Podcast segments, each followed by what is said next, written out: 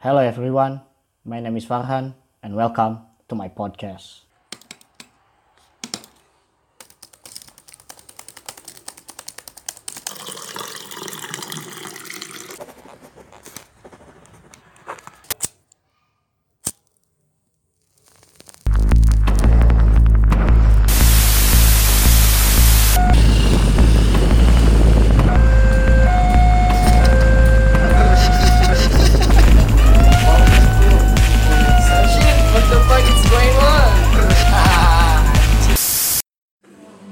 Halo, selamat datang kembali di podcast Perspektif, podcast yang isinya berbagi perspektif, sudut pandang maupun juga diskusi.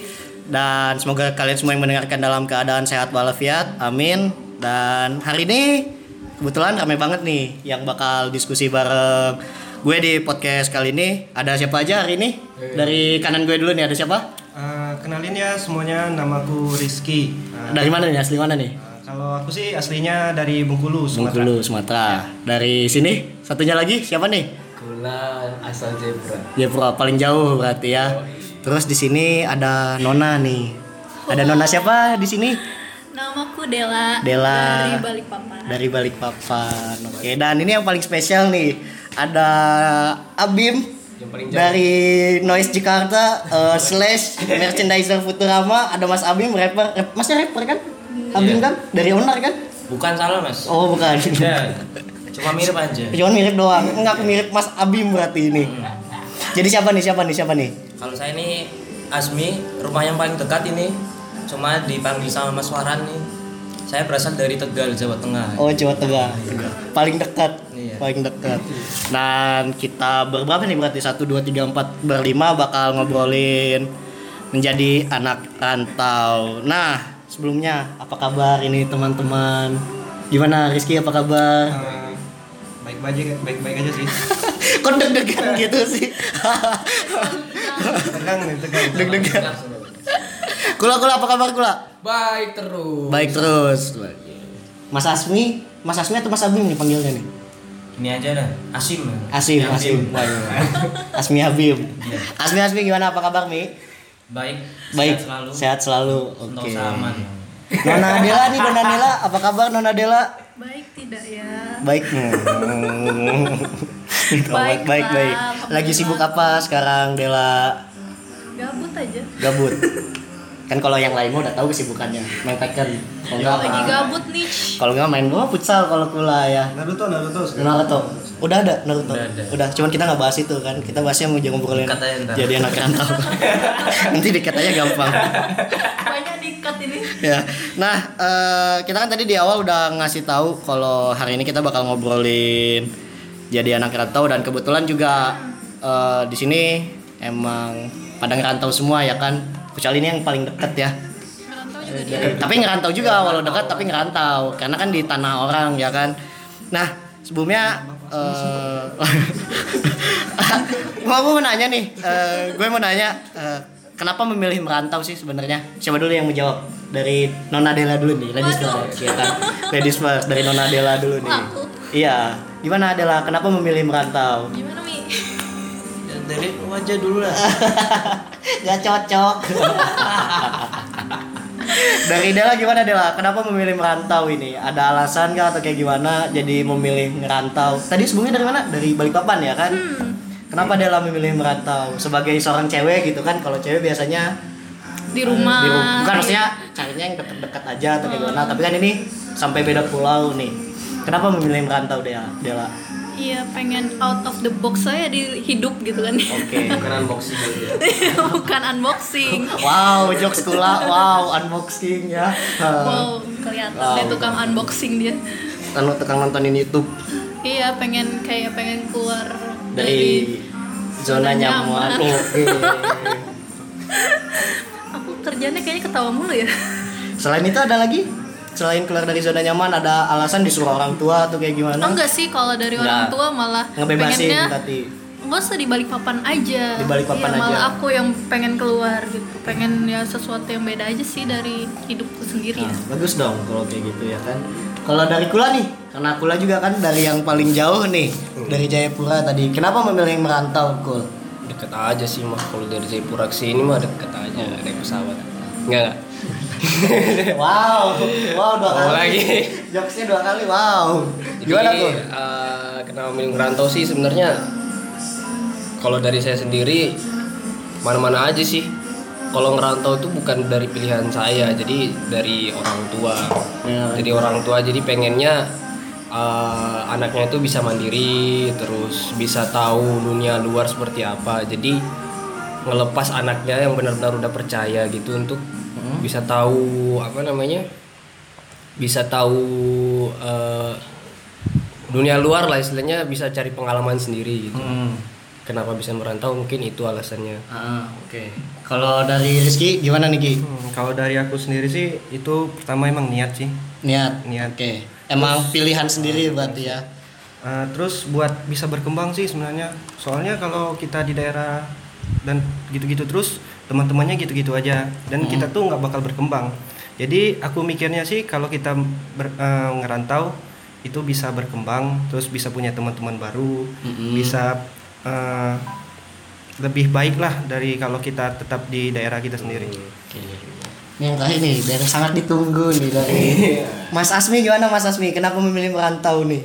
sebenarnya sih nggak ngerantau-ngerantau banget sih kalau aku kalau kalau ngerantau banget tuh ke luar pulau cuma cuma pindah kota aja Hmm, tapi kan tetap merantau disebutnya. iya cuma alasan aku ngerantau ini cuma buat pendidikan aja. Oke, itu paling Kalau keren di- jawabannya dari kalian paling kalau- berbobot tuh Asmi. kalau di jawabannya. daerahku sendiri sih masih kurang pendidikannya makanya pindah di Jogja aja kan Di Jogja. yang lebih bagus pendidikannya Mantap. Sebetulnya tadi itu buat pertanyaan next pertanyaan kedua. Jawabnya. Iya, udah kan milihnya kenapa merantau? Karena tadi pengen pendidikannya ini pendidikan lebih baik di sini gitu ya.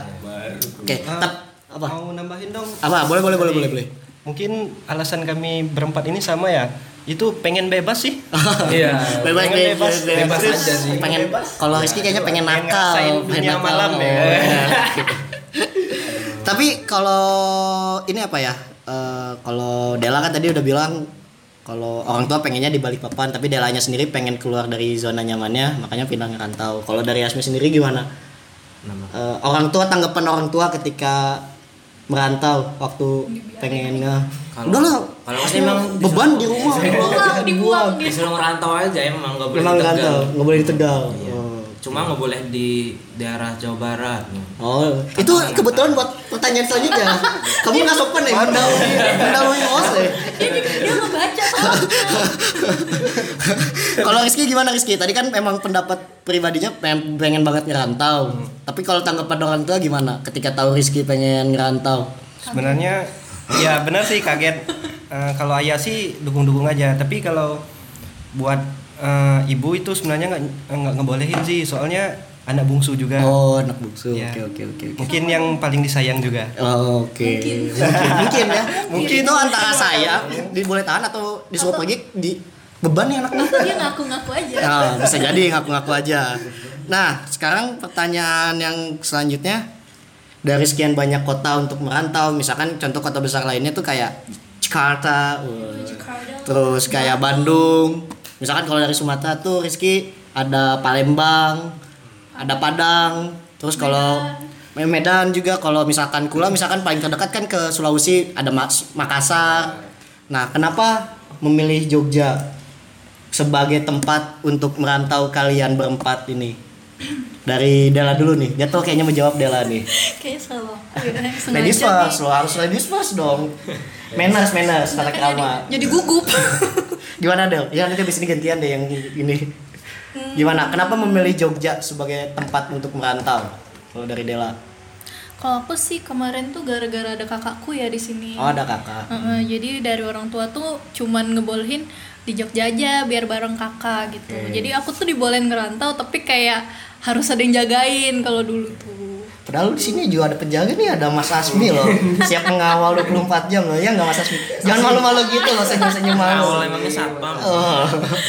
satpam UI Kalau dari lo gimana nih? Kenapa milih Jogja? Mungkin- Apa karena orang tua pengennya masuk ke tempat kuliah sekarang? Biar Iya, dari itu kakek ke bapak semuanya kan kuliah di tempat sekarang Iya. dulu. mungkin alasannya emang dari orang tua juga sendiri pernah di Jogja Di Jogja. terus lihat keadaannya emang enak di Jogja. Memungkinkan. Padahal saya sendiri pengennya di Bandung, lebih enak di Bandung, tapi Oh. nggak dibolehin. Nggak dibolehin. Kenapa kenapa tuh gak dibolehin ya? Takutnya Nakal. sangat bebas. di Oh, soalnya Asmini liar sebetulnya. Iya, itu. Asmini liar.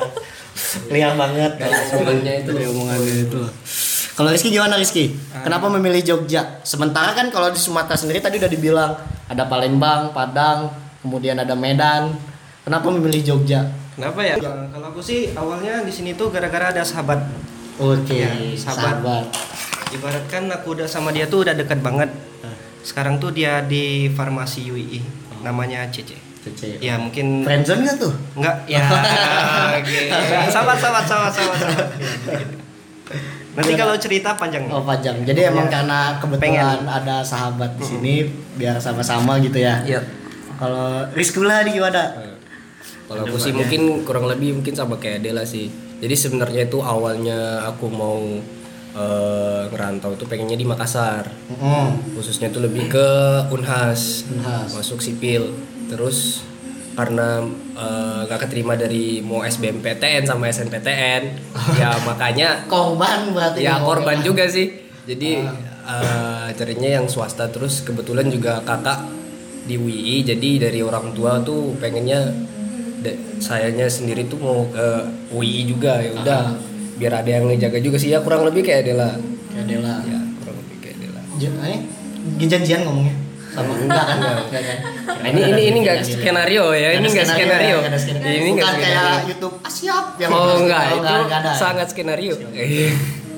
Dah, berarti tapi sekarang udah sesuai dengan tempat kuliah yang dipengen atau gimana? Dari ada Asmi dulu ya, Asmi, Asmi gimana Mi? Ya, Asmi. sebenarnya sih kuliah disuruh sama orang tua aku nih. Jadi Tadinya pengennya nggak kuliah. Iya, tadinya nggak mau kuliah. Tadinya nggak mau kuliah, pengen beda aja. Jurusan. Mau bedanya pilih jurusan. Jurusan apa tuh? Pengennya emang. Pengennya jurusan desain kalau enggak informasi di Telkom. Anak arsi Hmm, banget ya, arsi passionnya atau passionnya di situ ya. Cuman disuruh masuk. Sipil. Masuknya sipil. Mm, sama orang tua. Sama orang orang tua tua. juga. Alumni situ juga. Alumni di salah satu perguruan swasta di Iya. Jogja. WI. Makanya udah masuk ya terjebak. Bingung juga kan. Akhirnya Oh. lanjutan aja lah tiba-tiba keluar. Oke. Gak apa-apa kok Mi ada dek dok. keluar dari kakak Terus kalau Rizky Kula nih gimana nih? Emang udah sesuai dengan waktu merantau nih? Sekarang kan kuliahnya di WI lah. hmm. Ini maksudnya sesuai jurusan. Sesuai jurusan, sesuai di tempat kuliah yang dipengen atau kayak gimana? Nah, jadi sebenarnya kalau aku sendiri mana aja sih mau kuliah di mana aja Pasrah, pasrah, Jadi- pasrah banget sih. karena ada ada cerita sendiri Oh ada cerita sendiri. ada cerita sendiri Mau diceritain apa enggak nih? Ya nggak usah Nggak usah. mungkin itu deep sangat deep jadi mungkin ya jadi kenapa ya sesuai aja sih jurusan teknik sipil jadi karena juga pengen ngelan- ngelanjutin apa dunia kerja di bidang bapak sendiri kan kontraktor jadi ya sesuai aja Sesuai aja. apalagi di UI juga kan. Kalau Rizky gimana nih Rizky ini? Ya awalnya sih sebenarnya nggak sesuai sih Nggak masuk sipil nggak sesuai ekspektasi. Heeh. Soalnya juga tuh kan eh, jujur awalnya aku nih kan sebenarnya tamatan SMF ya. Ah, apa tuh SMF? SMF itu sekolah menengah farmasi. Ah, ah, oke. Nah awalnya tuh agak panjang nih ceritanya. Gak apa-apa. Nanti dipotong. Awalnya tuh. Oke lanjut lanjut. lanjut lanjut lanjut lanjut. lanjut. Wah orang-orang semangat nih.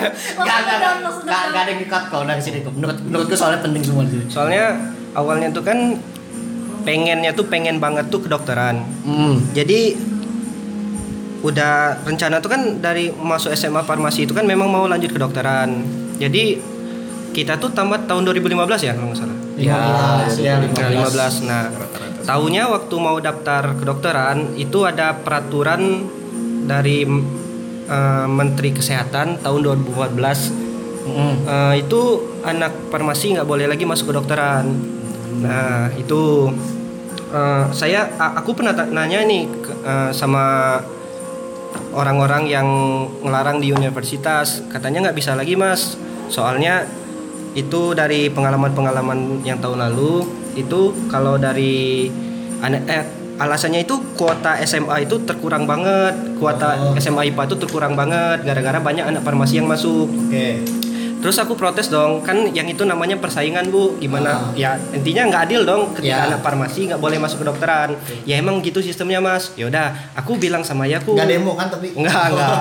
Aku bilang sama ayahku itu apa namanya? Sebenarnya manggilnya papa sih. Oh ya nggak apa-apa. Pak, eh, gimana kalau adek? Kan dipanggil adek juga. Ya, Gimana kalau adek ulang ulang SMA SMA aja, tapi kelas 3 aja. Ya bisa kata papa gini gini gini entar diurus. Nah waktu baru baru mau ngurus itu kan kita be- beda kurikulum. Ah. Kita kan KTSP sedangkan di bawah kita K13 toh. Ah. Nah jadinya nggak bisa kata si kepala sekolahnya kalau mau ngulang mas ngulang lagi dari kelas satu. Cocot. Gila aja coy. Nah terus nggak jadi. Nah ya terus nggak jadi. Ya udahlah lanjut aja farmasi mungkin itu udah jalannya. Ya, ah. Terus tes S SBMPTN tuh ya kan. Ah. Nah daftar di Unan Unan Padang. Nah sebenarnya itu kan kiblat farmasi itu emang di daerah Padang. Nah waktu mau tes lulus. Ketika lulus, taunya waktu di par- di UII lulus juga, bingung. Jadi ya udahlah daripada di farmasi di Padang juga daerahnya juga kurang berkembang di Sumatera nggak kayak di Jawa jadi ya udah tekatin aja pengen ke apa nah Jogja mungkin itu udah jalannya nah awalnya sih nggak mau eh, jurusan yang hitung-hitung awalnya Ah. taunya masuk ke Hitung-hitung sipil Ya, sana. taunya masuk ke waktu masuk ke teknik sipil itu ngitung semua. Tapi anjir. Terus baru awal-awal tuh ngedon rasanya. Terus waktu semester 2 ditanyain sama orang tua, "Dek, masih kuat nggak? Kalau nggak kuat lagi pindah aja," kata orang tua. Tapi waktu itu kenal sama beberapa temanku ya, ya kelas G lah awal itu ada ya ini Iya. yang ngomong sendiri lah ya Iya, kan. ah. Nah, terus ada Farhan, ada Sandi, ada Yono dan lain itu ngebantu gitu loh. Ki kamu harus semangat gini gini gini. Dan alhamdulillah sampai sekarang itu bisa ngikutin dan insya Allah memang ini jalannya mungkin rezeki udah di situ. Dan ada kata temanku namanya Farhan sih, dia pernah bilang kalau rezeki orang itu beda-beda. Itu aja sih yang kupegang sampai sekarang. Jadi ini apa namanya? eh, jadi rencana waktu lulus nih mau bangun ruko buat Apotek. Iya, outputnya gitu. Oke oke oke. itu ceritanya Itu sih. tapi sangat deep gitu loh. Ternyata ada alasan kenapa jadi merantau segala macamnya. Nah, kan itu cerita kenapa milih rantau segala macamnya. Nah, ada setelah kita yang melakukan namanya tes segala macamnya, sampailah di Jogja, ya kan? Waktu perasaan pertama kali sampai di Jogja ini gimana? Dari Asmi dulu deh. Kalau Asmi kayaknya udah sering ke Kalau Jogja. sih biasa aja ya, kan udah dari dari SD, SMP, SMA Ah, ah. udah sering ke Jogja makanya biasa aja sih. Jadi buruh atau gimana? Enggak kan? liburan kan? Liburan kan? Liburan. Oh liburan kirain. Tapi memang berarti biasa aja ketika Biasa sampai aja. Jogja. Karena udah sering ya. udah sering banget. Kalau Dela gimana Dela? Waktu udah ngelewatin segala macamnya dan dibolehin ngerantau sampai ke Jogja, gimana perasaan waktu pertama kali sampai Jogja tuh? aneh Aneh. Jawaban singkat, padat. Aneh-anehnya gimana? Anehnya gimana? anehnya tuh kayak "Ah, aku bakal tinggal di kota ini empat tahun ke depan gitu Oke. tanpa orang tua tapi ada kakak sih Ada kan kakak. cuman kan kayak ih biasa di Balikpapan nih kayak apa apa nggak pernah ngurus sendiri gitu lah apa apa Oke. dari orang tua terus tiba-tiba sekarang di sini ngurus sendiri gitu Hmm. kan walaupun kadang nggak ngurus sendiri juga sih cuman kan tetap aja jadi kayak aneh gitu. Aneh. Belum terbiasa. iya iya belum terbiasa bener-bener Tapi menyesuaikan kan seiring berjalannya waktu bisa sendiri ujung-ujungnya. alhamdulillah Ya. sih bisa ya Plus dulu, plus dulu, plus dulu. Ntar diedit ada backsound backsound kayak suara ketawa. Iya. Iya. Enggak, enggak, enggak. Itu sama kayak apa? Kalau dari Rizky gimana Ki? Waktu sampai di Jogja nih, apa yang pertama kali dirasain? Bingung cuy, Bingung. bingung beli makan di mana. Oh, kirain tadi mau ceritain nih ketilang polisi. Nanti next. Nanti next. Gimana kalau Rizky perasaan pertama kali buat sampai ke Jogja nih? Ya kalau aku sih lebih miripnya kayak Dela sih Kayak aneh, aneh. awalnya aneh. Tapi aku memang orangnya pribadi suka suasana baru sih. Suasana baru. Ya kayak semuanya tuh serba baru, teman-teman baru, daerah baru. Jadi ya walaupun aneh ada rasa nyamannya sih. Ada rasa nyamannya. Nyaman. Kula, gimana Kula? Kalau dari kakak Kula nih, Yang paling jauh sendiri. yang paling jauh sendiri, karena kan bener-bener jauh banget ya? kan. parah ini. Aku ceritain ini ya, aku ceritain. Jadi dulu, gimana tuh? aku ceritain kenapa. Ya sebenarnya Eh eh, sambil dimakan nih roti-rotinya. Oke, nih nih nih nih. makan, makan, makan, makan. Dimakan sambil dimakan. Ya, Jadi lanjut lanjut. eh, perasaan sampai di Jogja sih sebenarnya eh, mungkin suasananya lebih hangat sih di Jogja. Jadi mungkin lebih tenang, lebih halus. Jadi rasanya tuh lebih lebih apa ya? Lebih tenang aja sih dibanding di sana. Mungkin kalau di di Jayapura nggak gitu Ki. mungkin kalau di Jayapura orangnya kan eh,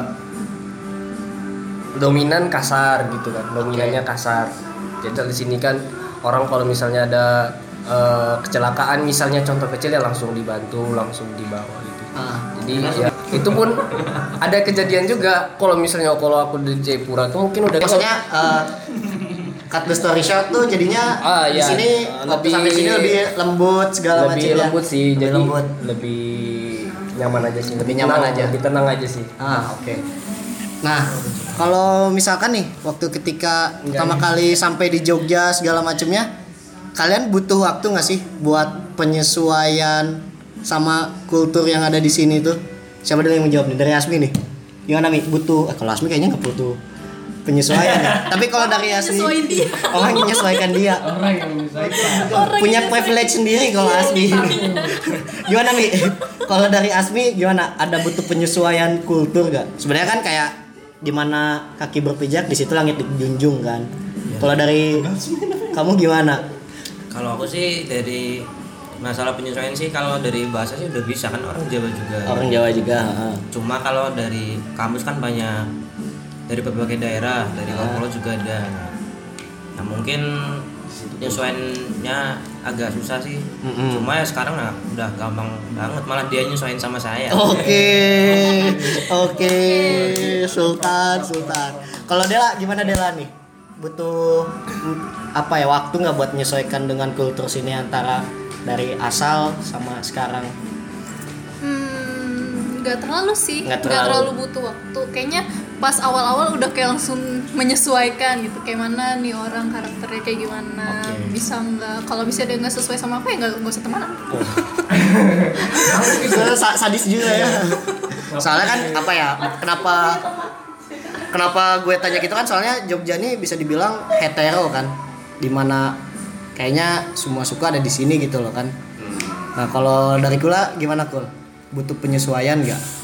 sebenarnya butuh banget sih Butuh dari banget. awal karena orang-orang di sana mungkin dari sejarah bahasa kalau di sana kan bahasanya kalau orang-orang bilang sih terlalu cepat aku ngomongnya gitu kan jadi kalau di sini mungkin tenang gitu kan adem ayem jadi kalau untuk mungkin dari mungkin dari bahasa terus tutur kata ya tutur kata gitu butuh penyesuaian sih itu aja. Dulu dari tutur kata aja dibanding yang lain dah Kalau Rizky gimana Rizky? Sambil makan ya. Ya sambil makan. Kalau makan aku sih yang lain. lebih setuju ke gula sih. makan aja. Lebih setuju ke gula karena apa? Eh, kalau di daerahku tuh orangnya ngomongnya satu cepet, Ah, yang kedua sering kasar, ah. terus ngomongnya agak gede gitu. Oh, jadi apa suaranya keras gitu ya? Ah, Jadi kalau di sana tuh singgung-singgungan yang berbau keras atau pisi-pisi gitu biasa. Nah, terus kalau di sini tuh pas ngelihat awal tuh kok gini dan juga mungkin dari segi lawakannya itu beda. Oh, lawakannya ya, beda. jadi awal-awal tuh kan pas ada mungkin mereka udah satu pemikiran tuh ya. Ada kelompok teman-teman. Jadi pas mereka ngomong, terus yang lain tuh ketawa, terus aku nih ya ikut-ikut ketawa, terus apaan sih anjir? Lucunya di mana gitu. Nah, Nah, itu itu, juga. mikirnya. Ya. Nah, terus lama-lama lama lama laun, oh artinya lucunya di sana gitu loh, baru ngerti. Tapi kalau aku sih sendiri butuh penyesuaian. Butuh penyesuaian. Butuh penyesuaian. Pertanyaan selanjutnya nih. Kayaknya nih cocoknya ke Dela nih. Wow, apa tuh? Eh, waktu tadi kan udah dijawab pertama kali ngerantau kayak gimana kan? Ngerasain homesick gak? Waktu ngerantau. ya kan soalnya kan apa ya? Cewek biasanya kan homesick gitu kan. Yang jangan kan cewek, cowok juga kadang bisa homesick kan. Bukan hanya di awal bisa-bisa nanti di tengah-tengah waktu perjalanan kuliah atau kayak gimana nya. Gimana kalau Dela ngerasain homesick gak selama di sini tuh? Dan kenapa jadi ngerasa homesick? Pasti ngerasa sih ya Pasti homesick ngerasa. itu. Cuman nggak nggak yang aku baru pindah sini langsung homesick enggak sih. Aku baru pindah sini malah seneng ya. Oh, bebas, bebas, bebas, bebas. bisa pulang malam segala macamnya. Nggak dikekang. wah gitu kan kayak sendiri. Ah, homesicknya ya eh, biasa sih kayak kadang aku tuh homesicknya malah deket-deket mau pulang tahu oh dekat-dekat jadi kayak dua bulan sebelum pulang tuh kadang aku malah homesick gitu kayak ih pengen pulang sekarang deh jadinya Oke. gitu. Itu kemarin-kemarin sih sama kalau misalnya lagi sakit ya itu pasti wajar lah ya kalau lagi sakit ya. Itu aja sih. Terus cara ngatasinnya gimana tuh? Kalau Dela? Telepon orang tua. Telepon orang tua. gampang aja. Ya digunakan dengan teknologi lah sekarang ya kan. yes Bisa yang namanya Google Duo, that's right. WhatsApp, video segala macamnya. Kalau kula gimana kul? Ngerasain homesick gak? pasti sih Pasti, pasti pasti. Eh, homesick mungkin kalau aku semua orang kalau untuk rantau itu pasti homesick Menurutmu ya? kalau menurutku semuanya pasti homesick apalagi yang jauh-jauh misal kayak banyak dari daerah Sumatera Kalimantan apalagi Jayapura Papua gitu kan Eh, untuk cara ngatasinnya sih ya pasti telepon orang tua gitu terus terus kan sama kakak juga jadi ngobrol-ngobrol masalah di rumah Hmm. jadi ngapain sih mereka di rumah gitu kan Hmm. apa ada apa pokoknya kegiatan sehari-hari yang di rumah itu pasti diobrolin sambil ketawa-ketawa jadi senang aja sih jadinya gitu iya Kalau dari Rizky gimana tuh? sih kalau dari aku pribadi sih sebenarnya ya santuy aja sih Santuy aja ya kan? Oke. tapi soalnya aku tuh orangnya jarang homesick. Nggak hampir malah nggak pernah. Mungkin dalam tiga tahun setengah ini baru akhir-akhirnya aku ngerasain homesick. Soalnya udah setahun nggak pulang. Nah, udah setahun pulang. Soalnya kalau selama-lama ini nggak juga sih. Soalnya kalau ayah ibu sih kadang-kadang juga ke sini dinas luar ketemu soalnya. Dan juga abang dua-duanya di Jawa jadi jarang homesick. Nah, eh apa ya? Tadi mau nanya apa ya? Eh tapi homesick kalian? Oh iya, Asmi lupa. Asmi paling homesick loh Iya, Asmi gimana Mi? Asmi yang paling sangat jauh nih langsung beli tiket pesawat dia dari galaksi lain kayaknya Kalau tempatnya. aku sih homesick gak usah dipikir-pikirin orang pulang 50 ribu Oke. Pulang tinggal pulang Pulang tinggal pulang Naik ya. kereta apa bis. Tapi apa ya? eh, pernah nggak sih kalian bukan kalian yang malah homesick malah orang tua yang kayak tahu-tahu eh gimana Asmi? Apa kabar? WhatsApp Asmi? Atau kayak gimana? Pernah nggak sih kalian berempat nih malah orang tua yang begitu kangen sama kalian gitu loh. Sampai kayak kan ada beberapa temen juga cerita eh pulang sekarang aja gitu loh. Kan ada yang beberapa yang kayak gitu kan. Ngerasain ya yang kayak gitu sih? Saking kangennya sama anak gitu orang tua.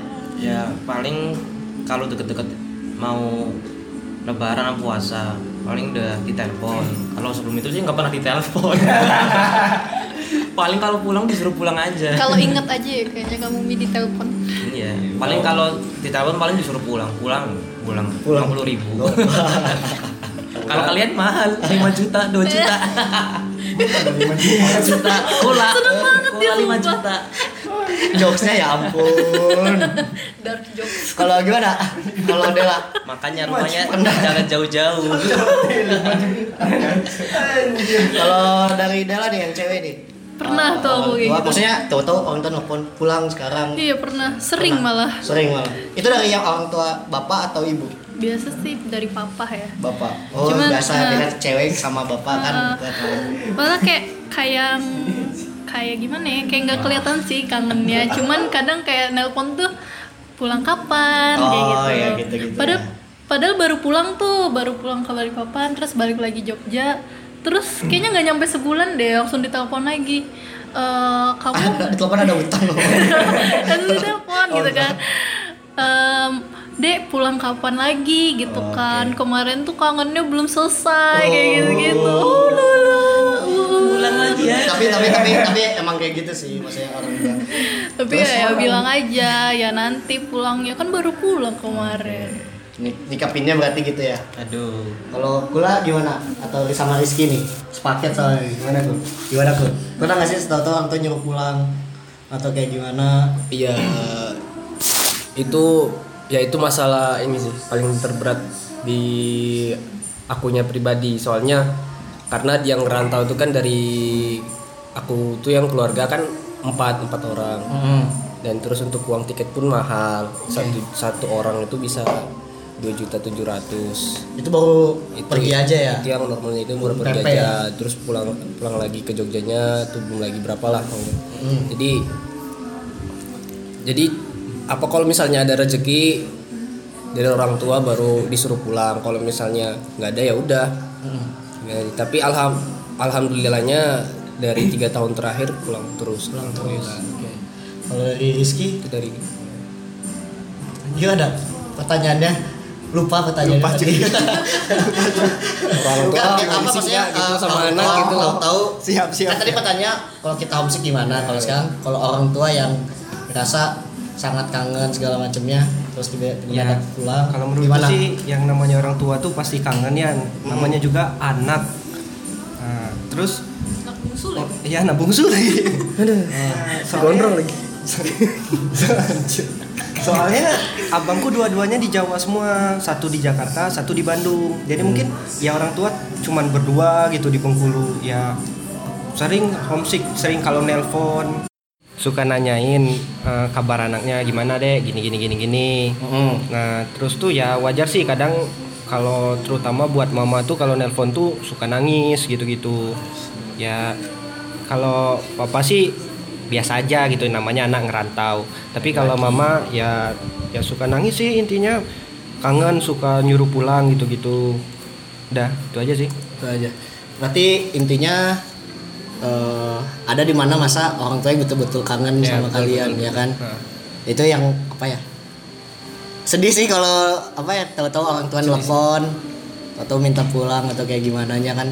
Apalagi kalau kayak kita nih mau puasa em, mendekati bulan puasa setelah itu setelah habis lebarannya kita harus cepet balik lagi kan? Itu jadi kangen-kangenannya kurang maksimal gitu kan? Oke oke. Nah eh, langsung ke pembahasan selanjutnya. Nih yang kayaknya apa ya jadi permasalahan semua anak rantau nih. Soalnya kan selama ngerantau nih pasti pernah yang ng- ng- ngalamin krisis uang. Ya enggak maksudnya eh, krisis uang atau ekonomi mau pengen makan tapi ditahan karena uang sisa udah berapa kan ngehe banget tuh. Tapi udah di mana kita mikir kalau minta sama orang tua nggak enak tapi kalau nggak minta mati. Gitu di sini ya kan?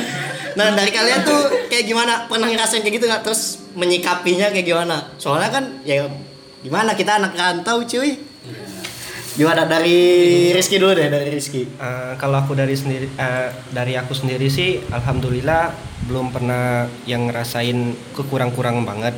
Soalnya aku ada tabungan pribadi sendiri sih dan itu aku buatnya nggak bilang sama orang tuaku nah itu kan sebenarnya dikasih aku tuh dikasih uang itu tiap satu semester sekali. Nggak per bulan nggak per minggu. Jadi misalnya dikasih berapa juta gitu terus gimana pun caranya aku harus ngehemat uang itu sampai akhir. Makanya aku bu- harus punya perhitungan yang matang biar nggak habis Oke. ya kalau misalnya aku nakal apa uangnya kurang-urain ya mati berarti Mati, kalau dari makan. Rizky mensolusikannya manage uangnya itu berarti kalau ada pengeluaran ditulis Iya. atau segala macamnya Nggak, soal eh, kalau aku nggak ditulis sih sebenarnya punya Enggak. tabungan pribadi sendiri. pribadi Eh, sendiri. Jadi berapa kayak berapa persen gitu ku tabung di tabung Tabung. sendiri. Eh. Oke. nah kalau dari Kula gimana Kul itu hampir tiap hari sih kayaknya kalau kayak gitu cuma karena kan sama kakak. Oke. Terus jadi misalnya kalau misalnya kurang uang krisis ekonomi lah misalnya kalau uang jajannya kurang ya bisa minta di kakak. Sebenarnya bukan krisis ekonomi saya maksudnya krisis uang jajan. iya uang gitu. jajan sih. Jadi krisis ekonomi untuk mahasiswa Iya, gitu ya iya. kan? maksudnya gitu. Jadi Skala mahasiswa. skala mahasiswa. Kalau aku karena ada saudara kakak sendiri jadi bisa minta. Terus ya ke orang tua juga ngomong tapi pasti diomelin dulu itu pasti diomelin kamu nih uang jajannya kok cepat habis padahal baru dikirimin dua hari yang lalu Wah itu keterlaluan. Nah, nah. Dua hari mau dikirim. Nah, tapi tahu tahu. soalnya soalnya gini ya namanya kan orang orang kan beda-beda dikiriminnya kan jadi Iya, iya, iya. kalau kalau mungkin untuk nominalnya kan nggak nggak perlu dikasih Iya, tahu ya intinya intinya ya jangan boros lah Ya. Kalau aku sih orangnya memang tipenya boros Asmi mau ditanya nggak? Asmi gak usah Asmi nggak usah nggak pernah nggak pernah kekurangan kayaknya Sultan. Ini sultan Oh ditanya kalau Asmi gimana? sebenarnya sih Kan oh, gimana gimana gimana? bukan dari kitanya memang bukan apa kekurangan Tapi emang- pernah ngerasain nggak? Oh, ngerasain sih ya belum pernah cuma gara-gara saya Ngeri, ngeri, ngeri, aku sendiri Ah. memang sering jajan pada ngopi ya gitu kadang kalau ada barang kan haus mata belum Oh, itu Asmi ya ini jujur. sebenarnya itu yang buat masalah bukan Ya, masalah ini gaya hidup yang high class gitu ya. tapi kalau emang lagi krisis ya aku jual barang itu lagi aja Jangan lupa di follow Asman Staff. Iya. Usaha kecil-kecilan Jualan. Asmi, eh, jualan Asmi. Eh, sebenarnya ya high class sih tapi High class. makan masih di Titi Burjo Burjo. yang ya, penting enggak, ini ngobrol-ngobrol Burjo, kita tuh sangat terselamatkan dengan yang adanya Ah, namanya iya. Burjo loh. Ya enggak? Heeh. Bayangin kalau nggak ada Burjo, chaos mahasiswa di Jogja, chaos. yang penting sandangan api Eh, makanya di Burjo Iya. nasi telur polos, yoi nggak nasi telur polos. Kalau dari Dela gimana Dela? Pernah nggak? Maksudnya kan kalau perempuan apa duitnya beli make up atau gimana? beli Wardah, makeover, apalagi Revlon segala macamnya. hafal hafal banget Iya, terus gimana? Dela pernah ngerasain nggak sebagai cewek maksudnya aku kehabisan uang yang sampai-sampai pernah. Pernah? pernah dan itu kayak pas aku udah semester semester akhir ini nggak tahu deh. Padahal semester akhir tuh nggak ada agenda ya tapi uangnya habis. Nah itu buat nongkrong. Kayaknya nongkrong juga nggak terlalu deh, tapi uangku tuh habis aku pernah. Sampai kayak bingung gitu kan, udah minta eh, minta uang ke kakak gitu kan, alih-alih bilangnya ini makan kucing, Oh, Ya. alih-alih. Nah tapi beneran beli makan Iya. kucing, tapi kan ada ceperannya tuh ya. Nah ceperannya bisa lah menyelamatkan. Tapi ternyata Kucingnya mahal banget apa itu? Iya emang mahal cuy. Setelah aku pikir-pikir emang Ah. mahal. Terus eh, ternyata biasa kan kalau dikasih ceperan tuh bisa selamat lah ya sampai akhir Iya. bulan gitu. Ini ternyata masih nggak selamat. Ah. masih bingung kan. Aduh gimana nih nyari uang gitu kan. Minta minta orang tua nggak enak tapi ya mau nggak mau harus minta kan. Iya, ya, kalau Karena- nggak kan bilang tadi kalau nggak minta mati. Iya, Dari kalau situ. enggak ya masa saya puasa kan berapa hari gitu. Ah.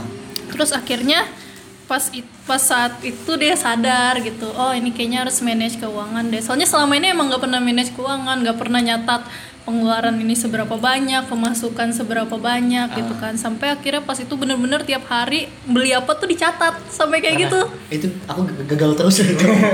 aku catat jadi Catat. kayak eh, abis dikirimin uang nih dikirimin uang bakal ku catat itu peng, itu uang buat apa aja? Larinya ke mana?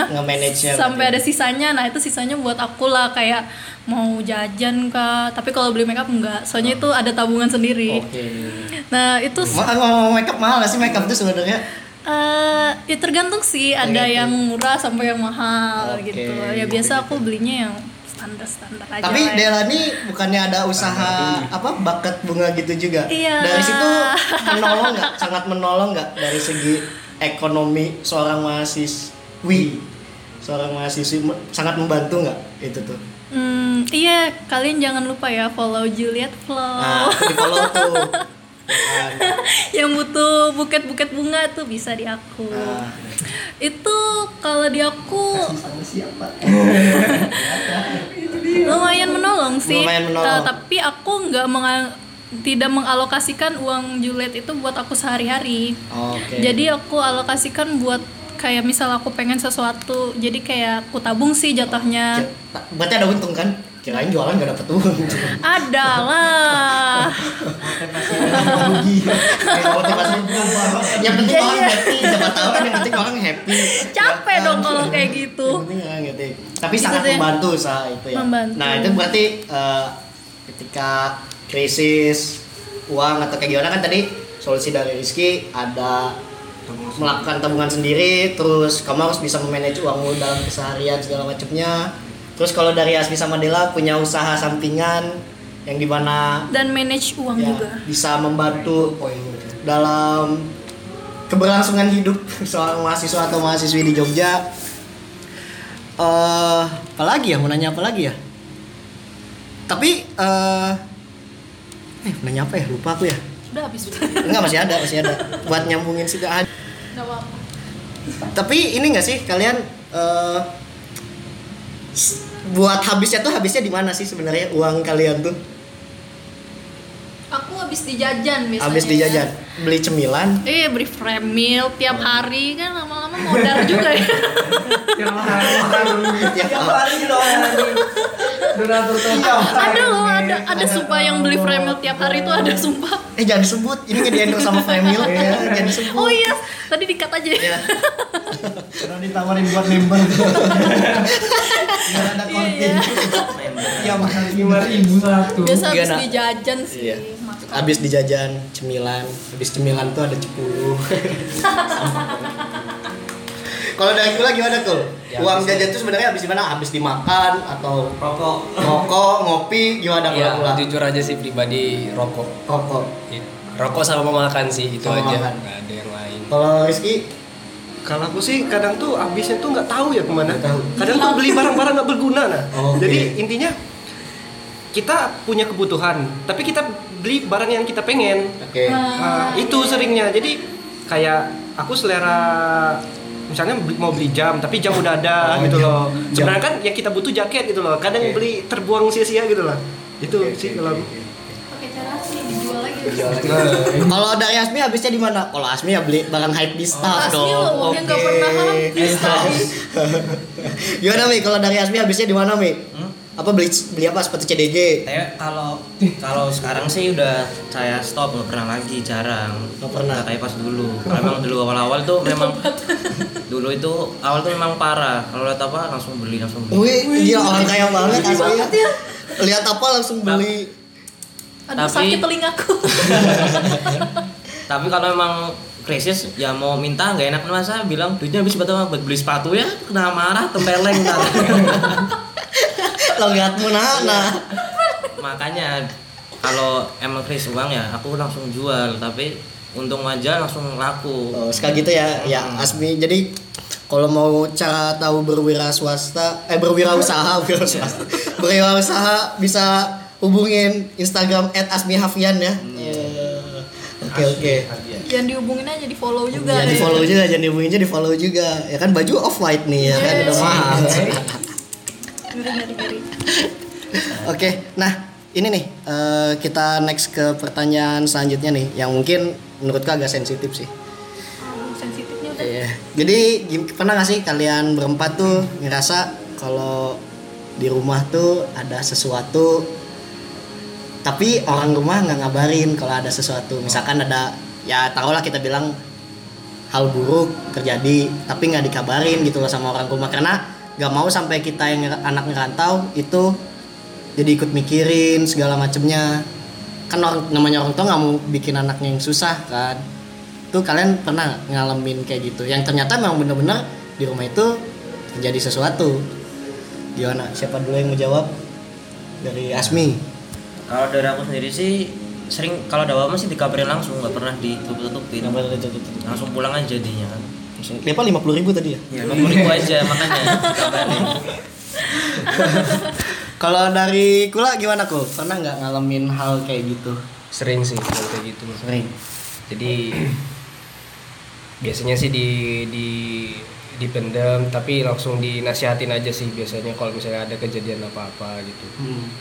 dinasihatin ya gimana orang tua ngingetin ke anaknya ya baik-baik gitu jangan sampai kayak gini jangan sampai kayak gitu kan ini hal-hal buruk yang terjadi di sana jangan sampai terjadi juga yang ada di kita juga di tanah rantau seperti itu sih kalau dari Rizky gimana Kalau dari aku sih sama orang tuaku mungkin sama-sama nggak saling kasih tahu ya.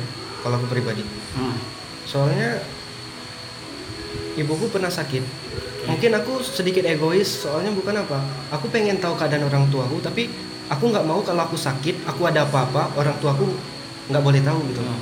Soalnya aku tahu tipikal orang tuaku itu eh, maksudku di bawah pikiran gitu, kepikiran orangnya. Aku pernah sakit tipes gitu seminggu itu sampai muntah-muntah dan lain-lain. Itu aku nggak ngabarin sama orang tuaku, tapi mungkin itu ikatan Batin antara ibu sama anak ya? Oh. Dan itu aku pernah uh, hari ke keempat itu aku masih tipes. Aku muntah-muntah nggak bisa tidur. Setengah setengah tiga subuh itu aku ditelepon. Kenapa tiba-tiba ditelepon? Terus ibuku ngomong nak kamu kenapa dek? Katanya kamu sehat-sehat aja kan nak? Gitu kan. Saya ibuku ngomong sambil kayak nada sedih gitu. Dan aku acting gitu loh. Nggak apa-apa mah gini aku sehat-sehat aja. Gini gini gini. Dan ya itu kejadian itu sering kayak gitu. Dan kalau ibuku sakit itu keluargaku nggak mau ngasih tahu. Sampai aku tahu sendiri dan aku ngomong marah ya kalau ada apa-apa tuh kasih tahu gitu ya mungkin aku egoisnya di situ sih tapi mungkin buat ke depannya mungkin insya Allah biar saling kebuka lah Ya itu ya kalau diambil kesimpulan itu kayak itu antara ikatan batin seorang ibu sama anak ya. Saking kuatnya sampai tahu kayak Nah. rasa feeling Hmm. ada feeling kalau anak atau ibu itu ada sesuatu ya. Kalau dari Dela nih gimana Del? Hmm, aku kayaknya kurang lebih risky deh. Cuman kalau Rizky kan dia kalau dia sakit dia ngabarin orang tua ya. kalau aku pasti ngabarin mau sakit sekecil apa pun. Karena ya karena takutnya kan aku di sini udah nggak ada kakak gitu kan. Tibanya nanti aku kenapa-napa mereka nggak tahu kan nanti kayak, kayak gimana gitu masih. Ya, kalau ya kalau aku pribadi ya mungkin karena aku cewek juga ya tapi kalau masalah yang kayak masalah keluarga tuh kadang aku justru malah tahu terakhiran. Kalau kadang malah kadang aku nggak tahu sama sekali. Mungkin karena aku anak terakhir dan aku perempuan gitu loh. Jadi kayak aku tuh nggak terlalu punya andil gitu di keluarga aku. Jadi aku kadang malah diceritain sama kakak ipar aku. Bahkan kakakku sendiri kayaknya jarang gitu loh cerita ke aku gitu malah kadang taunya dari kakak ipar aku. Gini loh. Tapi bukan masalah bukan ma- bukan masalah besar juga sih. Cuman kayak bilang apa gitu kayak ibu baru ini gitu kan. Oh kok nggak bilang-bilang aku ya? Kadang aku sempat kepikiran gitu tau. Ih kok aku nggak diceritain ya? Kok aku malah taunya dari orang lain? Kayak gitu. Cuman ya ya udahlah nggak apa-apa gitu. Yang penting aku tahu gitu kan Tapi menyikapinya Dela tadi dengan ya biasa aja. Biasa aja. aku juga nggak kayak nggak nggak marah atau apa aku cuma kadang nanya aja kayak tapi nanya ke diri sendiri sih kok aku baru tahu ya? Kayak gitu. Lanjut. Ya itu tadi ya. Kalau saya harusnya memang menurutku pribadi emang harusnya saling terbuka biar ketika ada problem di rumah sama yang lagi merantau biar sama-sama tahu kan. Walaupun memang orang tua lebih baiknya kayaknya biar di keep aja gitu dalam hati. Ya itulah orang tua. Nggak mau anaknya sampai susah atau kayak gimana. Nah eh tadi udah ngobrolin yang namanya homesick, kemudian yang namanya krisis uang, sama tadi ada feeling, kalau ada feeling apa? Di rumah tuh ada apa-apa tapi nggak ngabarin keluarga. Selama kalian ngerantau, gimana kalian bisa survive sampai sekarang? Yang udah kurang lebih udah empat tahun di sini tuh? Gimana sur- bisa survive kalian? Dengan maksudnya kita tahu anak teknik, kita teknik semua kebetulan di sini. yang kalau ada sampai ada paradigma kalau teknik tuh berat segala macamnya nah udah lingkungan enggak jangan jadi bilang gitu biar tahu awalnya susah iya, gitu iya. loh susah susah Eh, gimana kalian bisa survive dari dunia yang keras inilah bisa dibilang. Anjir dunia yang keras. Kalau dari Asmi gimana Mi? Eh, bingung kan? Ke toilet sih tadi Eh, Asmi lo bisa tahu. sendiri. Iya. dari dari kula dari kula dari kula. Gimana kul? Yang menolongku catatan kecil. Kalau survive sih survive dari segala bidang untuk rantau ya kan. ya dari perantau Nah, kalau itu mungkin ya itulah butuh apa namanya pengalaman pengalaman hidup ada di sehari-hari ada di rumah gitu loh. oke Kalau misalnya ada kalau misalnya kita ngelakuin apa pun di rumah kalau sudah terlatih di rumah ya itu bisa diaplikasikan di di tanah rantau juga gitu. Mungkin sebenarnya kalau untuk survei sih nggak terlalu ribet jadi aku orangnya juga terbuka gitu saling sharing juga ketika ada orang cerita kehidupannya itu kan bisa dicontoh misalnya ada kalau misalnya nggak bisa contoh ya udah dibiarin aja gitu mungkin saling apa namanya ya sharing sih. Sharing sama teman makanya bisa survive sampai sekarang gitu. Kalau ada lagi ditambahin Ya, itu aja sih. Kalau dari Rizky gimana? Sampai sekarang bisa survive sampai kurang lebih mau 4 tahun di sini. Ka- kalau aku sih singkat aja. Itu mungkin karena teman-teman sih. Saling bantu saling support itu yang paling nomor satu yang aku rasain Oke. Udah. Kalau dari Mi, gimana kamu Mi? Gimana? Kalau buat masalah survive sih nggak terlalu masalah sih. Oke. Tuh kan udah bilang. Soalnya emang pas SMA dulu pernah pernah ngerenung juga itu mondok. Pondok. Tapi cuma dua bulan. Nggak kuat. Terbakar Kirain tadi mau cerita dikejar polisi. cuma dua bulan aja makanya pas ngerantau nggak terlalu kaget. Oh, soalnya udah pernah ngerantau juga. Kan kok kalau pulang tinggal lima puluh ribu iya. Kayaknya itu mulu gimana? gampang ya Itu jadi main topik ya.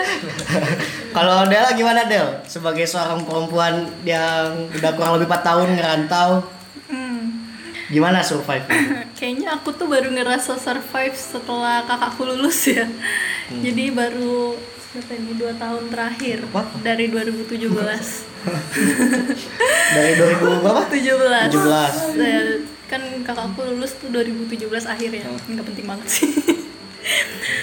nah, itu abaikan, abaikan. Gimana gimana?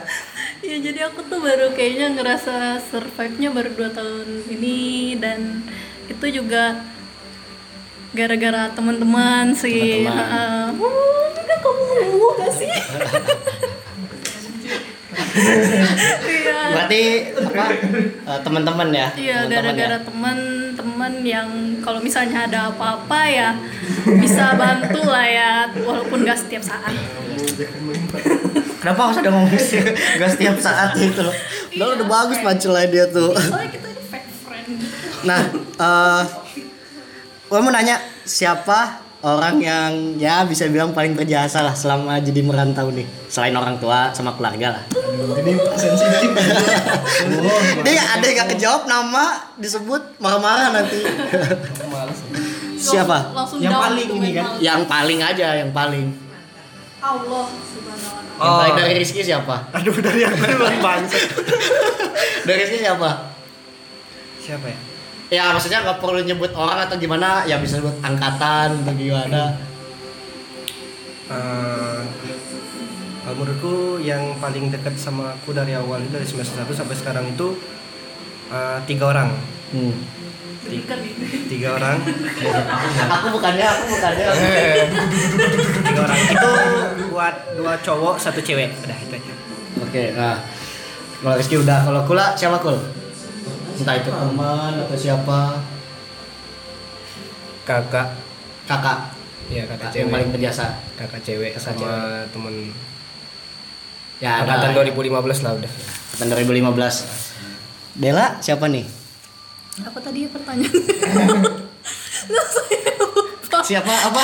yang paling berjasa selama rantau nih? Oh, selama kuliah ya. Kakakku Kakak. dan yang sekarang udah jadi kakak ipar aku dulu Oke. kan pacarnya. Itu sih dan teman-teman TL15 Teman-teman TL15. eh dan uh, ini kayak kayak ini dong kayak kata terima kasih di Iya. skripsi Ya nggak apa-apa, kan aku nanya. Berarti Iya, tadi siapa kakak, kakak ipar, terus teman-teman TL15. Yang situ enggak kita enggak kita enggak dianggap. Iya sama kalian yang sudah mewarnai kepanitiaan gitu eh, mau banget disebut Ya bagian itu bagian itu dikat minta dibayar Mau ditanya nggak Asmi? Tahu ya. Kalau Asmi siapa Mi yang paling berjasa Mi? Asmi lo solois Kalau saya sih diri saya sendiri. Kalau kita Me, nggak myself, and I. Kalau nggak menyupport diri saya sendiri, saya nggak bakal bisa. Oke. Jalan terus. Berarti berterima kasih sama diri sendiri ya. Itu paling keren jawabannya. Oke. me myself and I Paling keren jawabannya. Oke, mau bilang terima kasih buat teman-teman yang selalu mensupport segala macam. makasih ya Nurul Kayak acara kuliah kuliah. Enggak, enggak, enggak, itu itu enggak usah. Nah, ini eh, langsung ke pertanyaan selanjutnya. Selama ngerantau, pernah nggak kalian ngelakuin hal tabu?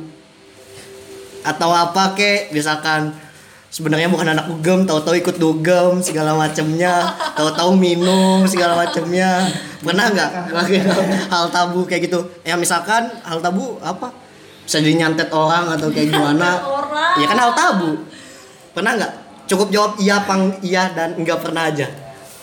Gak perlu dijelasin. Pernah apa enggak? Nih pernah enggak? Nggak tahu ya. Cukup jawab iya apa enggak aja. Jawab? Iya, hal tabu maksudnya hal-hal yang tidak baik aja dilakukan maksudnya nggak pula hal tabu banget. Cukup jawab iya apa enggak? Ya mungkin ya. Ah, mungkin ya, mungkin ya.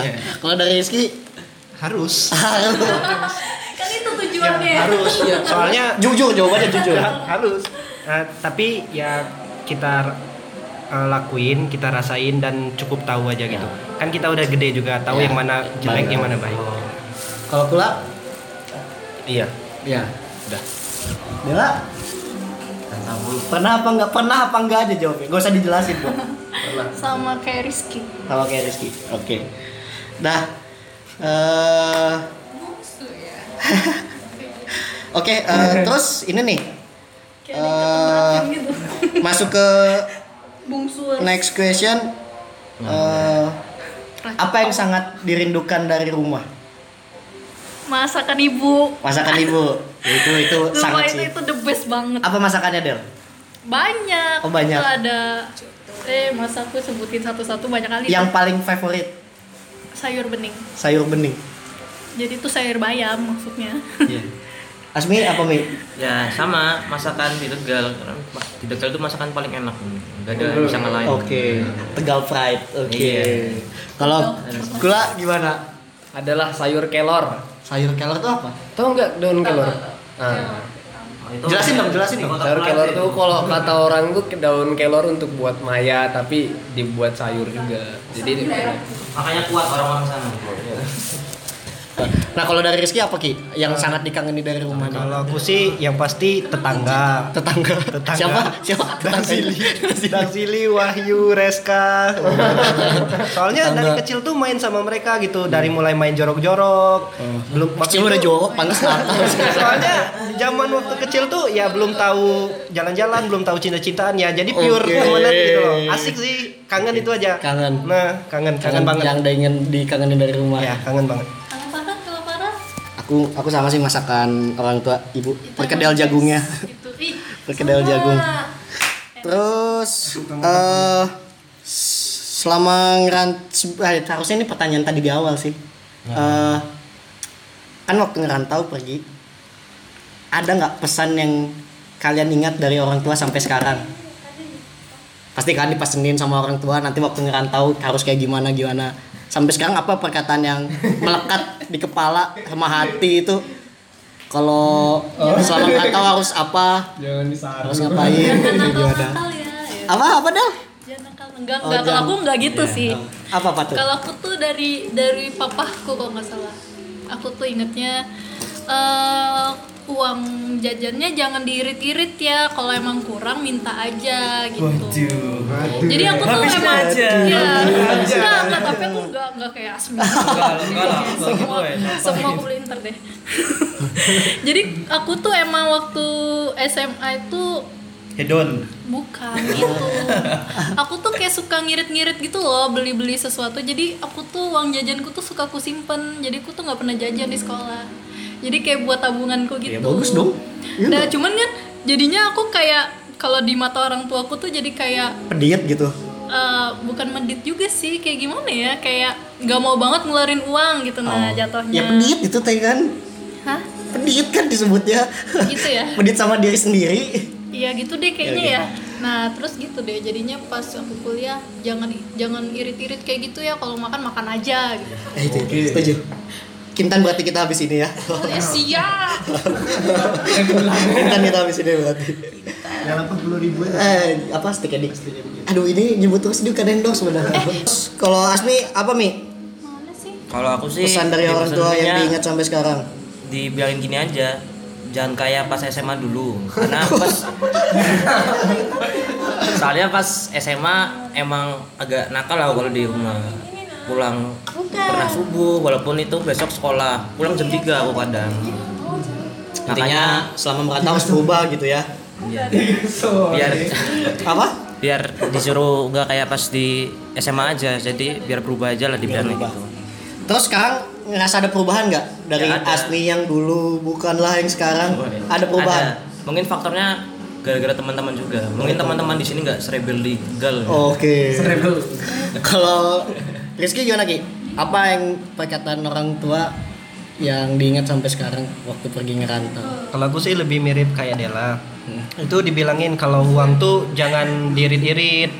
Tapi kamu nggak apa-apa ngabisin uang buat makanan, habis habisin aja. Tapi jangan ngabisin uang buat hal-hal yang nggak gitu. Ya. Kula gimana Kul?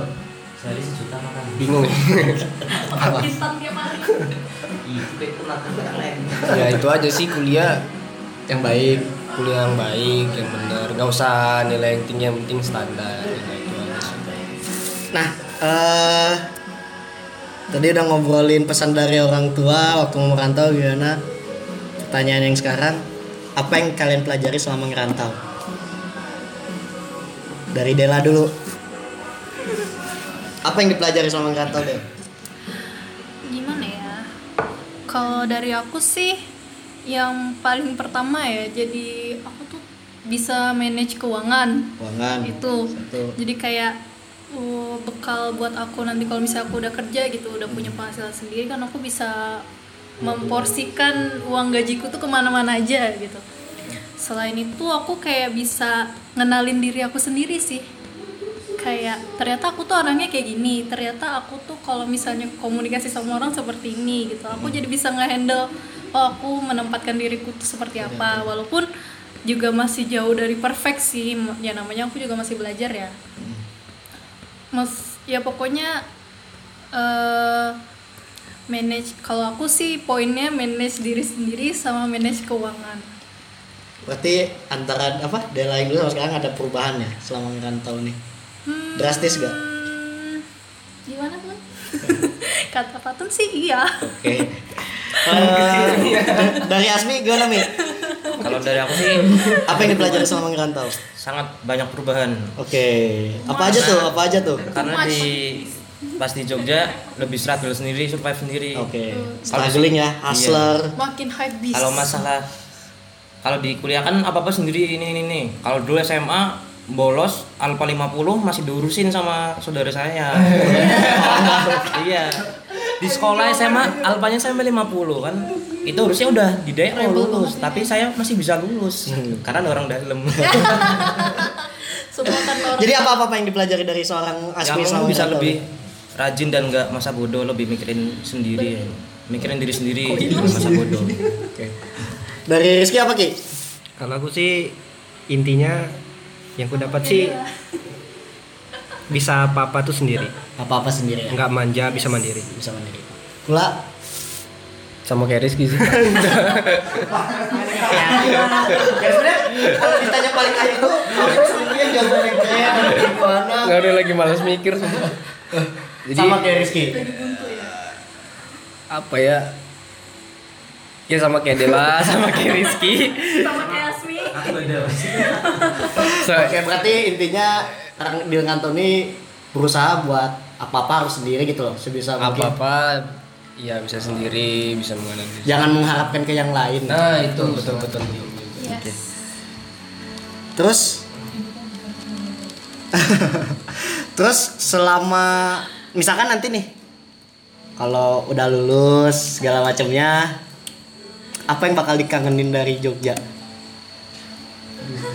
apa tuh Aduh, berat ya. apa deh kalau udah lulus ya pertanyaan selain pertanyaan itu apakah ketika lulus mau stay di Jogja apa enggak jadi ada dua pertanyaan nih apa tuh siapa dulu yang mau jawab nih Rizky dulu Eh, yang pasti yang bakal dikangenin tuh suasananya ya. Suasana. Suasana. Aduh. Itu yang pertama suasana. Ah. Dan kedua orang-orang di dalamnya ya. ya Nah, yang ketiga mungkin eh, bukan hal-hal keren ya. Aku juga eh, bersyukur banget nggak dapat teman-teman yang keren atau teman-teman yang eh, hype-hype gitu. Aku lebih suka ya mungkin ada Asmi ya. Gitu. Aku lebih kangen itu dengan hal-hal yang misalnya yang konyol, hal-hal yang berbau indahnya kebersamaan indahnya ini. kebersamaan kita ini nggak maksudku hal-hal konyol hal-hal yang gimana ya hal-hal konyol lah pokoknya apa pun itu. Kayak kehujanan sama teman-teman dan lain-lain main kemalaman gini-gini. Itu aja sih kalau aku bakal yang ku kangenin banget terus yang pertanyaan keduanya bakal stay di Jogja lulus atau balik lagi ke daerah asal? Nah ini masalahnya tuh kan aku dari kecil itu emang orangnya pindah-pindah. Itu tuntutan. Itu aku nggak sih yang bilang gitu. Aku juga. Kamu juga ya. Aku juga. Nah itu tuh waktu eh, waktu aku masih kecil banget. Itu waktu umur umur 2 tahun. Aku sempat tinggal di Bogor. Nah udah tinggal di Bogor agak gede lagi umur 4 tahun itu ke Palembang. Terus ke Bengkulu lagi. Nah pas stay di Bengkulu kebetulan tuh lama. Soalnya kan kerjaan ayah tuh kan nuntut pindah-pindah. Nah itu kan dua-duanya abang tuh di ngerantau di Jawa. Nah kemarin tuh waktu ibu ke sini, waktu mama ke sini, itu sempat dibilang, dek kamu gimana nyaman kak di Jogja? Terus katanya gimana kalau kita pindah sini aja katanya. Kat- Kalau aku bilang sih jangan, gue bilang kan soal kenapa katanya. Kalau menurutku sih mah Jogja itu bagus jadi kota persinggahan. Oke. Soalnya kalau kita udah netap di Jogja itu nggak bakal sebagus atau si seindah yang sekarang gitu loh. Kalau menurutku bagusnya jadi kota persinggahan. Kalau disuruh pilih sih aku mau stay di Jogja, So, stay Jogja. tapi buat kota persinggahan. Intinya eh, kalau disuruh milih berarti tergantung kondisi ya, Nah, tergantung, kondisi. Iya, betul. Oke. Nah, Kalau Jogja tempat eh, yang bakal nggak bisa dilupain tapi bagiku Bengkulu tetap rumah. Iya, kalau tengkung. Oke. Kula gimana kul? yang bakal dikangenin di Jogja itu ya pasti bakal ya pastinya itu suasananya sama orang-orang yang ada di Jogja. Maksudnya orang-orang yang saya orang-orang yang aku ketemu di Jogja teman-teman kuliah teman-teman banyak lah pokoknya ya kayak gitu.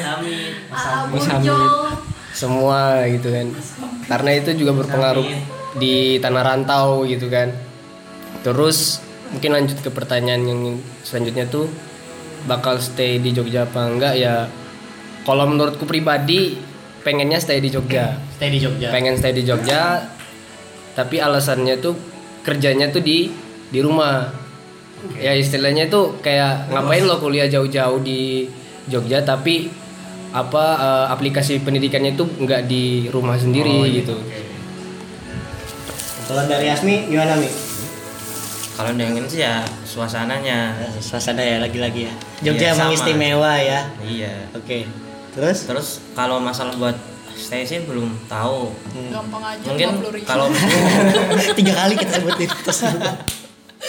mungkin kalau misalkan kerja di mana kayak Jakarta apa di daerah Jawa Timur ya mungkin bisa mampir ke Jogja buat main-main aja ke kampus Enggak, kamu nggak jawab pertanyaan Oh, Bumi. apa? Kamu jadinya mau stay di Jogja setelah lulus Oh. atau mau pindah ke tempat lain? oh, mungkin ya kalau dari sekarang belum dulu nggak mau Nggak mau, pengen cari ke tempat lain cari suasana ya baru. memang saya itu memang basicnya suka rantau Oke. Ringan, ringan, ringan. Kalau Dela gimana Del? Orang-orangnya sih. Orang-orangnya. karena kalau misalnya suasana itu dengan dengan orang yang berbeda tuh pasti suasananya juga bakal beda Oke. gitu. Maksudnya nanti kalau misalnya di Jogja tapi orang-orangnya nggak ada yang orang-orang kemarin itu pasti Jogjanya juga berasanya beda. Benar sekali. jadi ya gara-gara teman-temanku terus kalau misalnya mau oh ya teman-temanku. Teman-temanku kalau buat stay di Jogja atau enggak eh kayaknya sih aku nggak di Jogja sih. Soalnya aku emang pengennya eh tinggal tinggal di Balikpapan sih. Mm-mm, cuman maksudnya nggak nggak juga di, mau langsung tinggal di Balikpapan gitu loh. Bisa di kota lain cuman selain Jogja. Selain Jogja. Oke. Eh, apalagi ya? Nanya apa lagi ya nih ya. Oke, terus eh, kalau nanti misalkan punya anak, kira-kira mau bakal disuruh punya apa? Ya kan ini buat ke depan ya nggak masalah dong. Suka-suka oke aku. oke Bang. oke oke oke Bikin emosi. Kalau nanti punya anak segala macemnya bakal disuruh ngerantau juga nggak? oh berat aku dulu nih Ya boleh boleh. Gak usah ditanya dulu, mau jawab dong. Siapa ya? Bakal nggak? langsung semangat ya iya Iya.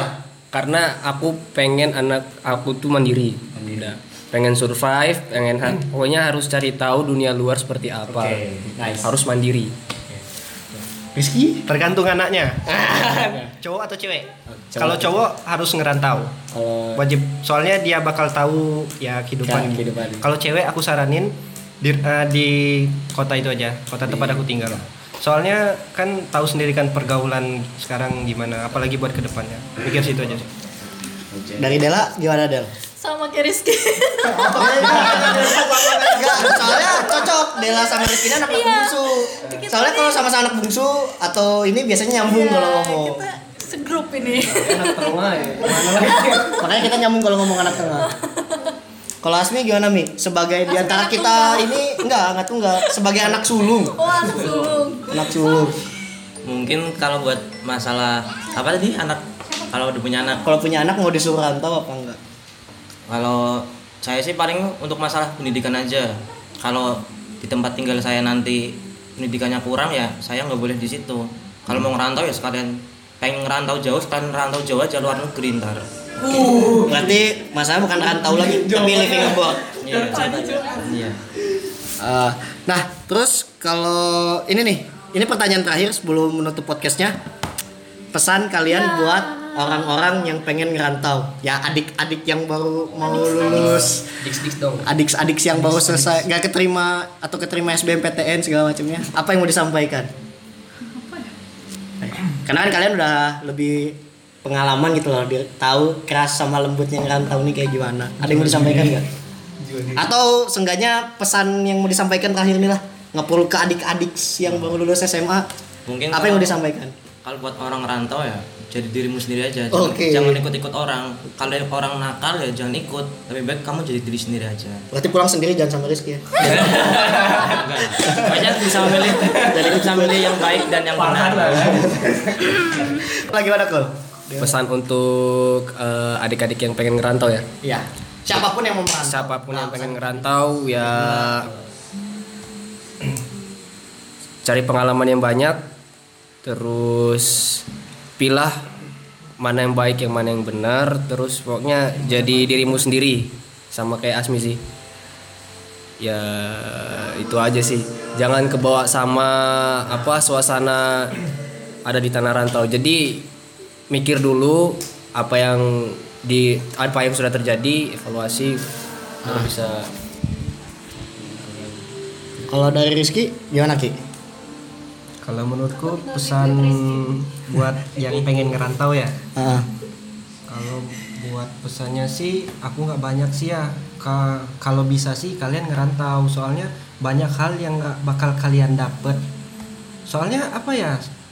Hidup itu sekali seumur hidup gitu loh. Yang belum kamu rasain, rasain. Tapi ingat, ingat orang tua, ingat pesan orang tua. Pokoknya apa yang kamu cita-citain semoga bisa kesampaian lah waktu ngerantau. Nah, itu. dari Dela nih terakhir nih. Sama kayak Jangan jawab sama kayak Rizky. nge-retweet Rizky enggak enggak jadi kalau aku pesen pas ngerantau nih kan ini sebagai ajang ya buat tahu diri kita sendiri itu seperti apa. Jadi manfaatin aja sebaik-baiknya bener-bener di cari tahu lah diri sendiri ini tuh kayak gimana gitu kan. Itu kan baik buat ke depannya ya pilih juga ba- mana yang ba- mana yang baik mana yang enggak kalau misalnya sudah tahu itu buruk ya udah sebagai tahu aja itu buruk gitu loh jangan jangan dilanjutin ya mi ya mungkin itu sih Itu sih. Oke, dari kalian berempat ada lagi yang mau ditambahin? jadi kalau Farhan sendiri gimana Kalau dari aku pribadi, gue bakal ngutip kata-kata dari Mahfud MD. Jadilah seperti bola karet yang setiap jatuh selalu memantul. Semakin keras dibanting, akan semakin tinggi pantulannya. Jangan jadi seperti bola lampu listrik yang kalau jatuh menjadi pecah. Semakin keras dibanting, akan semakin hancur berantakan. ya mungkin itu dia pot- buat podcast kali ini. Semoga kalian yang mendengarkan bisa belajar satu atau dua hal dan juga ya semoga juga banyak hal tentunya dan juga podcast ini bakal mengudaranya pas bulan puasa jadi selamat menunaikan ibadah puasa buat yang menjalankan. Kita berlima cabut sampai jumpa di podcast selanjutnya. Sampai jumpa. Bye.